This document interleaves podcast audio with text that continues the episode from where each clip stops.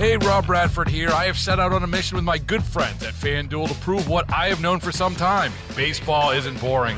Now I have a daily podcast to prove it with some of the most notable people in the baseball world screaming baseball isn't boring from the mountaintops or at least agreeing to come on our show. Players, managers, GMs, and yes, even the commissioner of baseball, Rob Manfred. It has been a constant wave of baseball's most powerful voices. So join the revolution, subscribe, and soak in Baseball Isn't Boring. Listen on your Audacy app or wherever you get your podcast. You'll be glad you did. Hello, and welcome to episode 10 of It's News to Us. I'm reporter Jeff Stapleton with News Radio WRVA.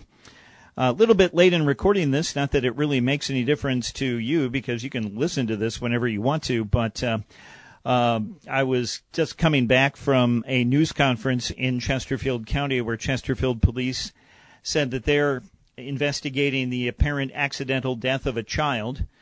And um, the the uh, suicide of an adult male who was the child's father. Uh, around noontime today, they say they were uh, called to Alden Gate Road, which is near Midlothian High School. And they were initially called because of a suicidal uh, subject. And so they're on their way there. When they were en route to the scene, they were also told that there could be a um, 18 month old, or it could be just a child who was found dead in the residence. I don't know if they were that specific when they had that second call, but they, uh, when they got there, they noticed that there was an open car door and a uh, car seat in the back seat, but no child inside. When they went inside the house, they found the child dead. And then Chris Hensley with Chesterfield Police says they canvassed uh, the perimeter of the house and noticed a uh, the father dead of an apparent self-inflicted gunshot wound behind the residence in a uh, patch of woods. Uh, so that's a very tragic situation that Chesterfield police are still very new in investigating. So we'll uh, most likely have more details on that. But they do say that the child had been left in uh, an unattended vehicle for several hours. Um, and when they were initially called out, they were uh, kind of concerned, at least uh, people who were calling uh, police department were concerned that a person, uh, the father, was uh, being suicidal. Another story today is that the TSA uh, confiscated a loaded gun from Richmond International Airport on Monday. this person that they got was a Yorktown man uh, TSA officers at the airport uh, caught a loaded handgun in a carry-on bag that set off the alarms at the airport. Um, there was a nine millimeter handgun that was taken out, loaded with 12 bullets, including one in the chamber. It was the third gun caught at the airport so far this month, and the ninth handgun that uh, TSA officers have uh, caught at security checkpoint this year. So uh, TSA uh, officers stopped the man uh, with that carry-on bag that triggered the alarm, and then they alerted the airport police, who responded to the checkpoint. They took the handgun and uh, arrested the man on weapons violations. Now, a news release uh, quotes a TSA federal security director for the airport who says that in addition to being cited by the airport police, the individual now facing stiff federal financial civil penalties, which could run into the thousands of dollars. So uh, that's uh, this person is not identified, but uh, once again, this is the third instance of a loaded gun that TSA have found at uh, Richmond International Airport.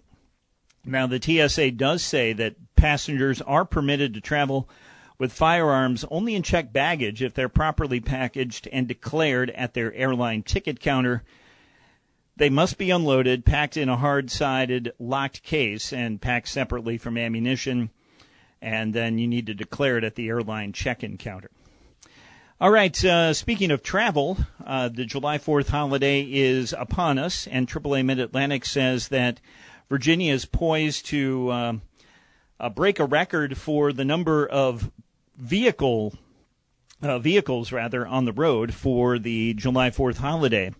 Uh, 1.3 million America or million Virginians rather are expected to take the road and travel at least 50 miles or more. And of those, over 1.3 million, 1.2 million, a large percentage will be going by car. Now, Morgan Dean with AAA Mid Atlantic says if you look at the uh, air travel numbers, it's only 88,000. And he says that some people may be kind of shying away from airline travel, at least approaching the July 4th holiday, because of kind of the well publicized uh, uh, troubles that some airlines have been having. Uh, keeping flights uh, active and having a lot of delays and cancellations. So people are opting to travel by car, and that's what they're going to do. And we could have record numbers of that. They say that the uh, most uh, popular times to travel are t- Thursday and Friday. Remember, Fourth of July is on a Monday this year, so Thursday and Friday are the most popular travel days, and they suggest if you're leaving Thursday, maybe leave real early, even before 7 a.m. or even after 8 p.m. to avoid the crush of traffic. On Friday, maybe it's best to leave before 10 a.m. or after 9 p.m. And on Saturday, leave sometime between 12 p.m. and after 7 p.m. Sunday and Monday are low congestion expected all day. So if you can possibly want to try to avoid um, a lot of traffic, uh, maybe leave on Sunday and if you possibly can, just uh, extend your vacation a little bit, but they don't really keep track of uh, what the congestion is going to be on the days following the 4th of July. Another thing we wanted to announce today on this podcast is that uh, Governor Youngkin has announced uh, the EAB company, which is a provider of education, research, technology, marketing, and enrollment solutions, will invest at least $6 million and add more than 200 jobs in Henrico County over the next five years.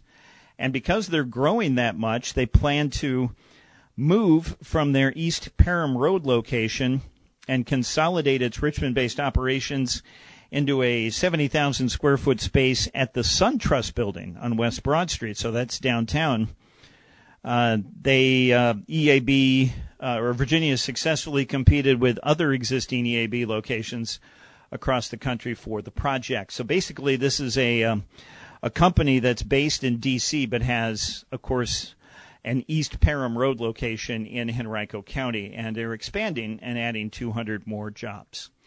That's about all I have today for its news to us. It's kind of an active news day. Unfortunately, some of the um, uh, stuff that broke kind of later is very heartbreaking, with that Chesterfield story. But um, that's what we have for you today. Don't forget to uh, find us wherever you find your podcasts and uh, rate us. And if you would, just give us a good review if you uh, like what you hear. I'm Jeff Stapleton, News Radio WRVA. We'll talk to you tomorrow.